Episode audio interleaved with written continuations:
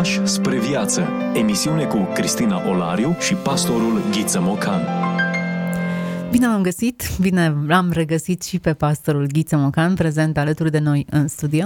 Încântat și eu de regăsire. Și ne regăsim pentru a treia oară consecutiv cu un scriitor care ne-a captivat total ultimele două ediții. Apropo, le puteți urmări în format podcast, le puteți descărca și lua cu dumneavoastră pe unde călătoriți. Așadar, Sfântul Augustin, un, uh, unul dintre sfinții părinți ai bisericii, menționat des în citatele pe care noi le preluăm și le împărtășim unii cu ceilalți. Nu le împărtășim pentru că, eu știu, vrem să părem interesanți, ci pentru că, într-adevăr, e un volum mare de înțelepciune în ele și ne regăsim în profunzimea cuvintelor pe care le spune. Așadar, pentru cei care nu ați urmărit celelalte episoade sau chiar dacă le-ați urmărit, câteva informații în plus despre Sfântul Augustin. S-a născut în anul 354, s-a stins în anul 430. A fost destul de longeviv pentru felul în care se trăia atunci, pentru speranța de viață, și a fost fără îndoială încă din timpul vieții o mare personalitate. S-a impus în mod progresiv, mai ales în partea adultă a, a biografiei sale, dar a reușit să impacteze în bună măsură generația căreia i-a slujit, dar peste timp să impacteze cam toate generațiile până la noi și s-ar putea ca lucrurile să nu se schimbe. De aceea afirmăm cu o oarecare însuflețire că gândirea lui Augustin este cu adevărat universală, pentru că din ea se înfruptă cu precădere Biserica Romano-Catolică, pentru că el a aparținut Occidentului, dar tot din ea, din aceeași gândire, s-au înfruptat reformatorii, protestantismul așadar, și neoprotestanții sau evanghelicii de astăzi. De asemenea, Biserica Răsăritiană Ortodoxă are o considerație specială față de Augustin, față de scrierile acestuia, dovadă că o parte din tratatele lui au fost traduse în românește încă din perioada celui de-al doilea război mondial, eh, ba chiar poate înainte. Fragmente și apoi tratate integrale. Augustin așadar rămâne pentru uh, istoria uh, gândirii creștine ca unul dintre cei mai fecunzi autori, teologi, oameni ai bisericii, însuflețiți cumva de acest etos creștin pe care l-a transmis cu multă onestitate, cu demnitate și cu genialitate, putem spune. Desigur că câteva repere biografice uh, pe care le-am menționat parțial și în emisiunile trecute ar fi, uh, s-a născut într-o familie creștină în Tagaste, în uh, Africa romană, deci în provincia romană a Africii. A studiat o vreme, bineînțeles, în uh, localitatea natală, apoi a plecat mai departe la studii în Cartagina, unde și-a desăvârșit, să zicem așa, educația. Tot acolo se depărtează de credința creștină ce a fost insuflată de mama, de Monica, Uh, abandonează cam toate principiile, cade în imoralitate de tot felul, are o relație cu o femeie mult mai în vârstă decât el, din care rezultă un uh, copil chiar, și după perioada aceasta, care cumva, vedeți, a însemnat uh, o dublă mișcare, o ascensiune din punct de vedere educațional, dar și o decădere din punct de vedere moral, un tânăr care uh, le uită pe ale credinței, ale bisericii, ale familiei, la 28 de ani uh, apucă drumul Romei pentru a-și desăvârși educația în ceea ce noi numim astăzi studii universitare și postuniversitare. Acolo uh, se înscrie pe această traiectorie fascinantă, fulminantă a, a profesiei sale de retor uh, cu o solidă educație juridică, sigur, filozofică, matematică și așa mai departe. Eh, ei bine, după Roma urmează un alt episod important în eh, viața lui, mai ales din punct de vedere spiritual, ajunge în Milano, unde dorea să se afirme din punct de vedere profesional și a făcut-o cel puțin parțial, dar unde un eveniment mai mare îi va copleși inima, ceva providențial, cum povestește în confesiuni, eh, se va întâlni cu Ambrozie de Milano, care îi devine primul mentor și care îi călăuzește pașii în sfârșit de acum, uh, iată, foarte hotărâți și maturi pe calea credinței. După un sejur consistent la Milano și după ce el însuși uh, se pune pe picioare, spiritualicește vorbind, paradoxal se reîntoarce în Africa, uh, și se stabilește la Hipona, o localitate aparent uh, mică, minoră, dar cu o mare densitate creștină, unde în anul 396 devine episcop și episcop va fi până la plecarea din lumea aceasta. În perioada aceasta a episcopatului scrie masiv, o parte importantă din opera lui este scrisă în această perioadă de maturitate. Uh, menționăm uh, scrieri cu caracter dogmatic, cum ar fi despre doctrina creștină sau prima cateheză, de asemenea uh, scrieri de confluență între teologie și politică, cum ar fi Cetatea lui Dumnezeu, dar desigur și o bogată corespondență pe care Augustin a purtat-o cu mințile luminate ale vremii lui, Uh, o întoarcere foarte uh, delicată și inteligentă spre clasici, spre clasicii precreștini. E interesant cum uh, Augustin a reușit prin toată opera lui să celebreze această logodnă interesantă între platonism și creștinism, sigur noțiuni care pot părea poate prea teoretice, poate sterile pentru mulți dintre noi, dar care erau extrem de de căutate și uh, vehiculate în elita intelectuală, chiar creștină, a acelor uh, vremuri patristice. De asemenea, printre scrierile lui, care aproape toate s-au păstrat, deci iată o veste bună, avem și uh, tratatul din care noi tot cităm de câteva emisiuni, este vorba de Confesiuni, iată aici ultima ediție în traducerea lui Eugen Munteanu, o ediție uh, reușită și din punct de vedere fizic, propriu-zis, este bilingvă, conține multe note de subsol lămuritoare și o uh, introducere amplă și tare binevenită, mai ales pentru cine are un contact poate mai, uh, mai uh, puțin uh, avansat cu opera lui uh, Augustin. Tratatul Confesiunii se împarte în trei mari părți. Prima, de la capitolul 1 la capitolul 9, avem autobiografia propriu-zisă, de unde noi am citat uh, cu ceva săptămâni înainte, Apoi capitolul 10, care joacă rol de balama, de pivot între cele două părți, uh, care a fost intitulat de obicei imnul sau doxologia, pentru că este o slăvire a lui Dumnezeu, pe care Augustin o face în baza a ceea ce a afirmat deja, iar noi am citat din asta, din partea aceasta săptămâna trecută și în fine, ultima parte, de la 11 la 13, unde avem reflexia.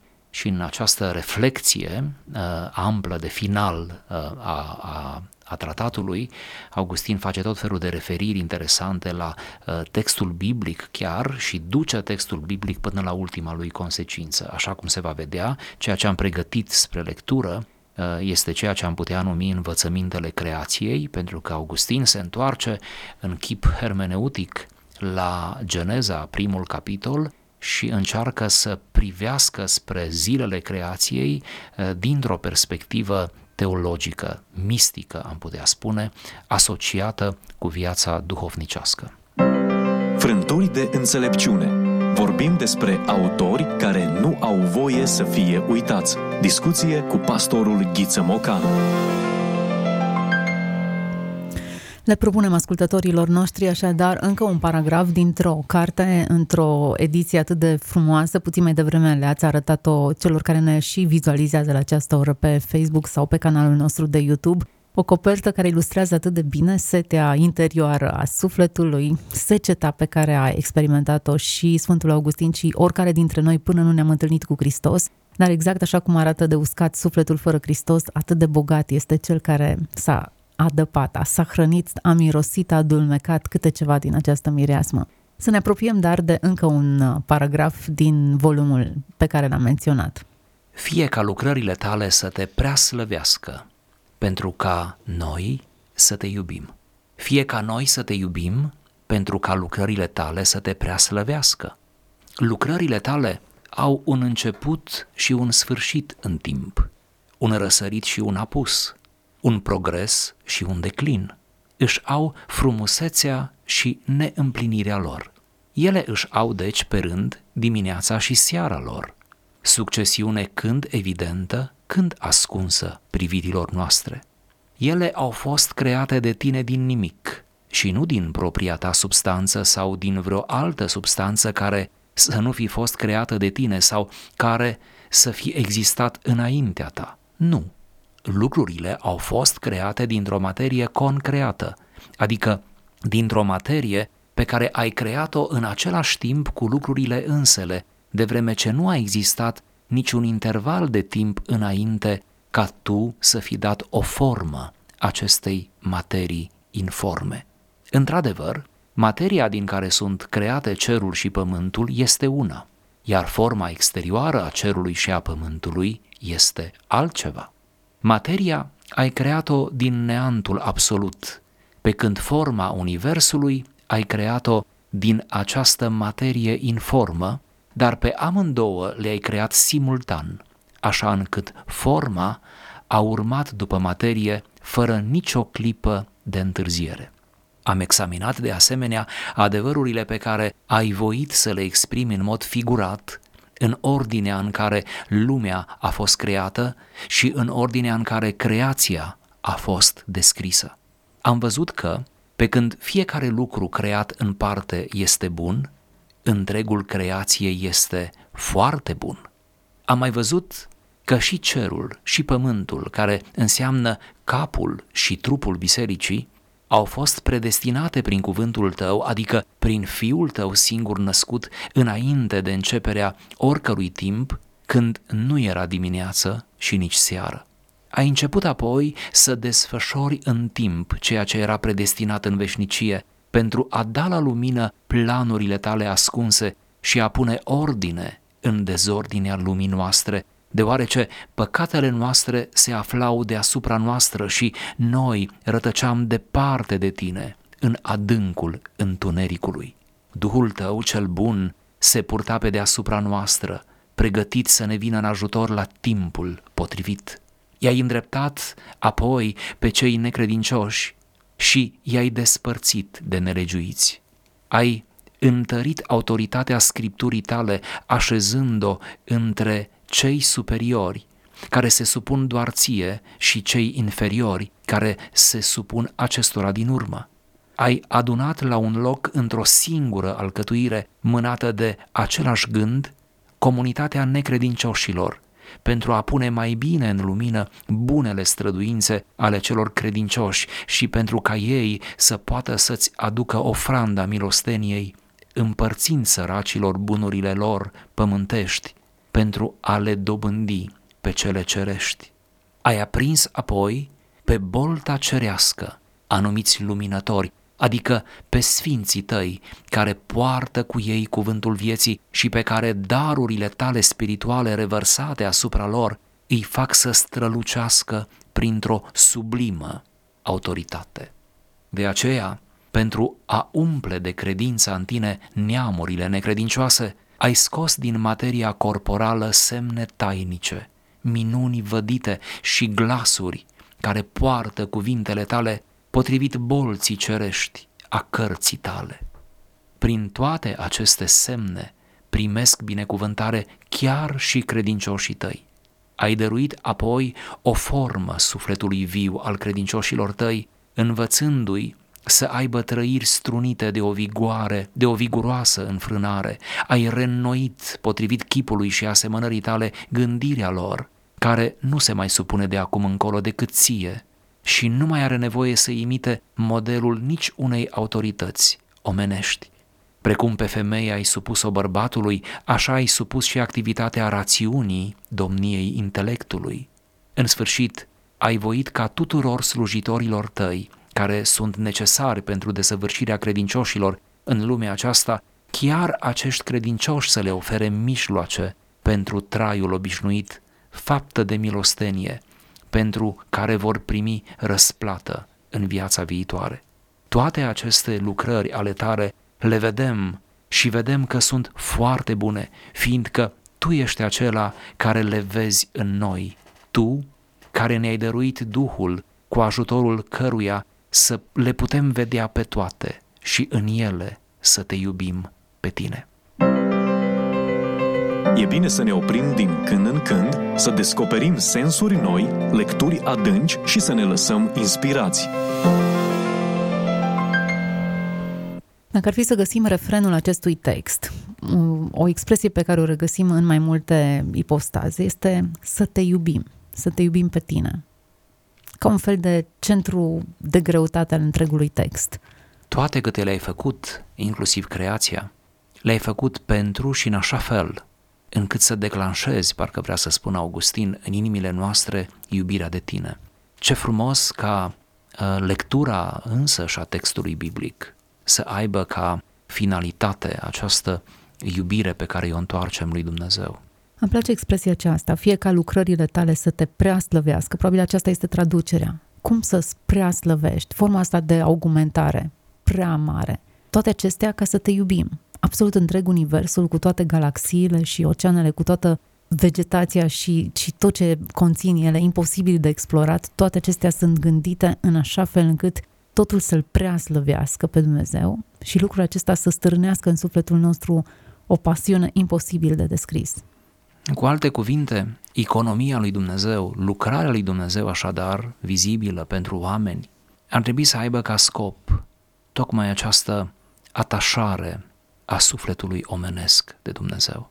Cumva, atunci când Dumnezeu a creat lumea, asta vrea să spun Augustin, a creat-o pentru ca să ne trimită semne, semnale, uh, să se arate pe sine și noi să știm de unde să-L apucăm pe Dumnezeu și, într-un fel, să ne apropiem progresiv de Dumnezeu. Deci, cumva, toate câte le face Dumnezeu, le face cu scopul acesta de a stârni în noi uh, iubirea aceasta matură și constantă. Până la urmă urmei, oare nu aceasta este reacția atunci când punem mâna pe ceva fierbinte, e un gest reflex să ți-o retragi.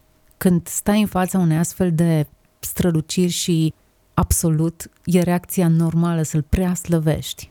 Pentru că singura atitudine valabilă, nu? Înaintea acestui Dumnezeu este cea doxologică, cea de lăudare, cea de slăvire. Nu știu dacă am mai spus în emisiunile trecute, pare mi se că nu. Uh, se cade să afirmăm că autorii patristici aveau o reținere în a scrie despre ei, în a vorbi la persoana întâi, în a-și pune experiențele ca niște, nu știu, embleme, ca un fel de etalon al vieții de credință, pentru că li se părea, pe de o parte, o, o, o, o îndeletnicire ușor arogantă, pe de altă parte, un, o formă de reducționism, să reduce experiența posibilă la experiența ta. Și atunci, când totuși se încumetau, cum Augustin iată că o face în confesiuni, să vorbească la persoana întâi despre ei, ă, singura cale admisibilă era să vorbești în chip de rugăciune, adică să vorbești avândul interlocutor la persoana a doua pe Dumnezeu. Și aproape toată cartea confesiuni, cine nu ne crede să o ia și să o citească, Chiar așa.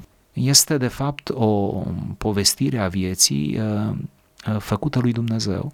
Interesant că în acest uh, volum autobiografic, pagina aceasta nu cuprinde o biografie propriu-zisă, așa cum ne-am gândit noi, nici măcar experiențe care au dus, eu știu, de la păcătoșenie și cădere la regăsire, ci aici e vorba de o transformare filozofică. Nu uităm că Augustin a fost un, un filozof, a fost un gânditor, a fost un om educat și avea nevoie de o convertire în primul rând a filozofiei lui, a a platonismului, a modul în care el lectura realitatea înainte de a se întâlni față în față cu Hristos și acum a avut loc o convertire inclusiv a concepțiilor lui despre lume și viață. Da, tocmai de aceea un element important al acestei, acestui fragment este elementul creațional. Uh, Dumnezeu, uh, creatorul, un element foarte important pe care se constituie crezul creștin, nu? El este făcătorul și a toate țiitorul, așa spunem în crez, când îl rostim. Așa citim în Scripturi, atât în Vechiul cât și în Noul Testament. Uh, da, Augustin aici luptă în subtext cu concepția materialistă despre lume, Uh, care este, uh, are chiar la vremea lui Augustin câteva secole bune.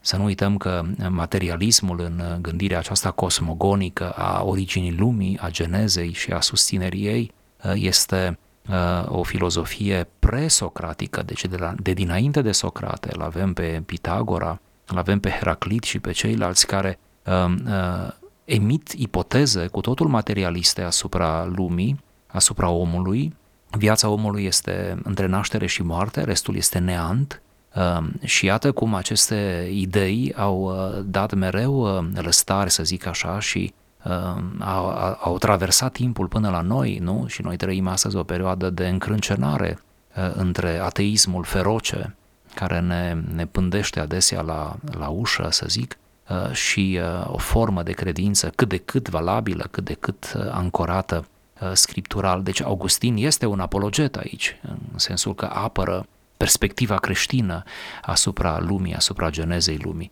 Aș mai adăuga aici ceva ce mi-ar părea rău să uităm.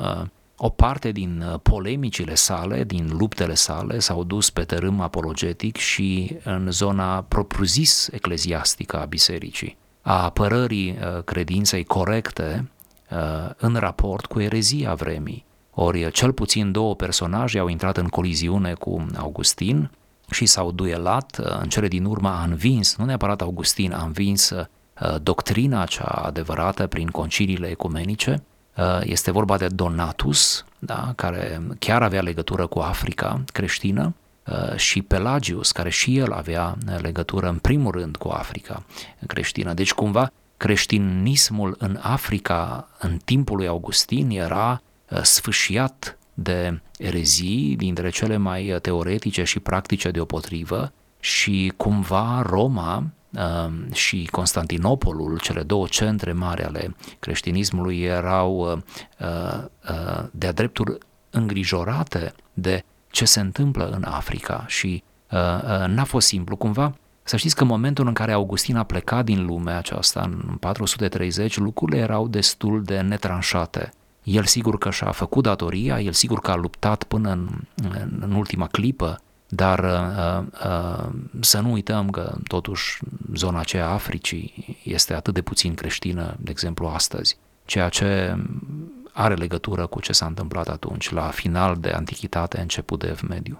Da, chiar mă gândeam, e clar că Augustin a lăsat o moștenire scrisă, ceea ce e foarte important. Nu a fost doar un orator bun, un vorbitor bun, ci a lăsat scris câte ceva din tot ce a vorbit. Se spune că au, sunt peste 5 milioane de cuvinte pe care el le-a lăsat scrise în uh, formula care a fost găsită, câte alte scrieri informale au mai fost pe lângă, rămân date uitării. Dar mă întrebam dacă Augustin ar scrie astăzi, pentru că, cel puțin în scrierea aceasta, el se adresează unor curente filozofice și religioase din perioada lui, care ar fi apologetica lui, care ar fi conceptele cu care s-ar lupta. Cred că ar fi o apologetică matură și complexă. După cum îl cunoaștem pe Augustin și la cât de, de bine uh, s-a adaptat vremii lui și și-a înțeles epoca, cred că ar înțelege foarte bine postmodernitatea, cred că ar fi cu temele făcute și ar face mereu un update și cred că ar lupta și astăzi cu principalele curente postmoderne care lovesc în, în credința creștină și mai cred ceva, mai cred că ar scrie plăcut, atrăgător, astfel încât n-ar fi numai adevărat, n-ar fi numai creștin, ci ar fi chiar uh, uh, îmbietor uh, la lectură și ar fi, ar fi un, un, un scriitor și astăzi extrem de, de îndrăgit, pentru că avem nevoie de ambele fațete, să recunoaștem. Avem nevoie de un conținut bun, dar pus totuși în, în cuvinte frumoase. Acum, să știe că Augustin a migrat din maniheism înspre creștinism și că acest curent, deși nu este popular astăzi, în acea perioadă avea o destul de mare acoperire și că într-un fel această scriere nu e o scuză față de conceptele vechi, ci o prezentare a opoziției față de ce a crezut înainte. Spuneați că maniheismul nu mai este de actualitate, ba tocmai este, numai că...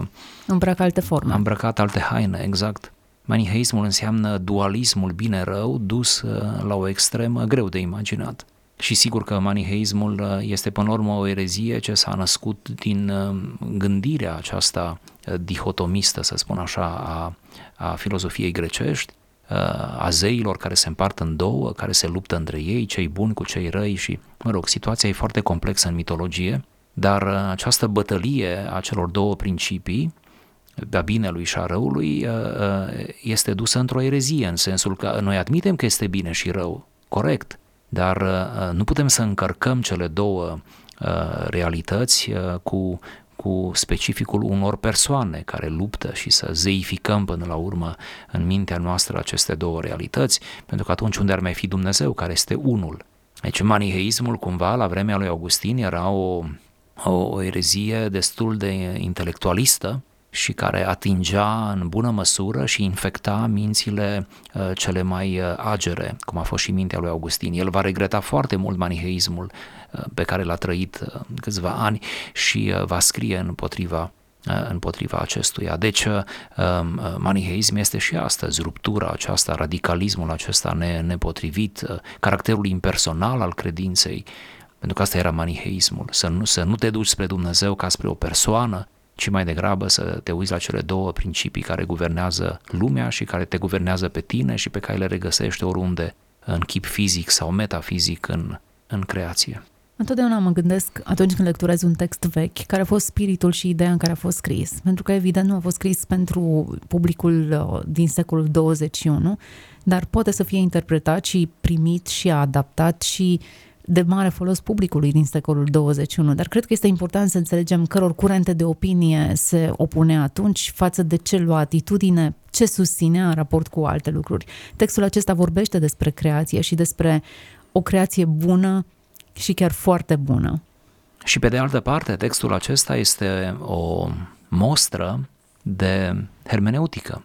Pentru că aici um, Augustin dovedește cu asupra de măsură care erau uh, principiile hermeneutice ale perioadei patristice. Adică, în primul rând, era acest element literal, să înțelegi cuvintele cât mai bine cu putință, să înțelegi cuvintele înseamnă să înțelegi etimologie, semantică, apoi să înțelegi un pic de, de sintaxă, de morfologie, de frazare a textului deci întâlnirea propriu-zisă cu textul, apoi un alt element uh, mult exploatat de Augustin și de toți ceilalți era elementul moral, adică ce conținut etic are uh, textul în sine, pentru că nu poate fi numai text de dragul uh, informației, și apoi ceea ce vedem mai ales aici, această dimensiune alegorică, adică spune el să vedem așadar în toate acestea în zilele creației ce anume vrei tu să ne înveți din punct de vedere figurativ, adică alegoric. Mereu se credea și pe bună dreptate că fiecare text are în spate un subtext și uh, cumva sensurile prime sunt mereu cele mai puține, uh, mai superficiale, în vreme ce sensurile care se ascund, straturile hermeneutice de dedesubt, acelea sunt cumva mai importante și mai uh, suculente și în fine, un alt element uh, interesant al, uh, al hermeneuticii patristice era uh, sensul anagogic. Sensul acesta anagogic se referă la faptul că textul furnizează idei, concepte, principii care transcend timpul, care transcend spațiul, care sunt cumva supraculturale și care vorbesc despre împărăția lui Dumnezeu în sensul cel mai înalt cu putință. Și iată cum uh, aici parcă avem uh, o frumoasă analiză uh, urcată până la sensul acela eschatologic, anagogic, mistic, în care, în care fiecare detaliu al textului poate fi în cele din urmă citit în această cheie pastorală, duhovnicească, cum susul are legătură cu Dumnezeu, josul, da, cum anumite elemente uh, uh, pot fi interpretate prin această cheie, da, prin această conotație Uh, creștină, teologică, uh, mistică în cele din urmă. Deci avem și un spectacol hermeneutic.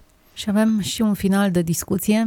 A zburat această ediție a treia pe marginea scrierilor Sfântului Augustin. Cum uh, ne oprim astăzi aici, nu am vrea să plecăm fără să le propunem ascultătorilor noștri să își achiziționeze cartea, să o lectureze și să se bucure de mai multe citate din Sfântul Augustin fie ca rândurile acestea să ne inspire pe toți, să luăm decizii mai bune, să fim mai buni unii cu ceilalți, dar mai ales să-L iubim pe Dumnezeu. Mulțumesc pentru atenție, mulțumesc pastorului Ghiță Mocan, ne reauzim data viitoare. Ați ascultat emisiunea Pași spre viață cu Cristina Olariu și pastorul Ghiță Mocan.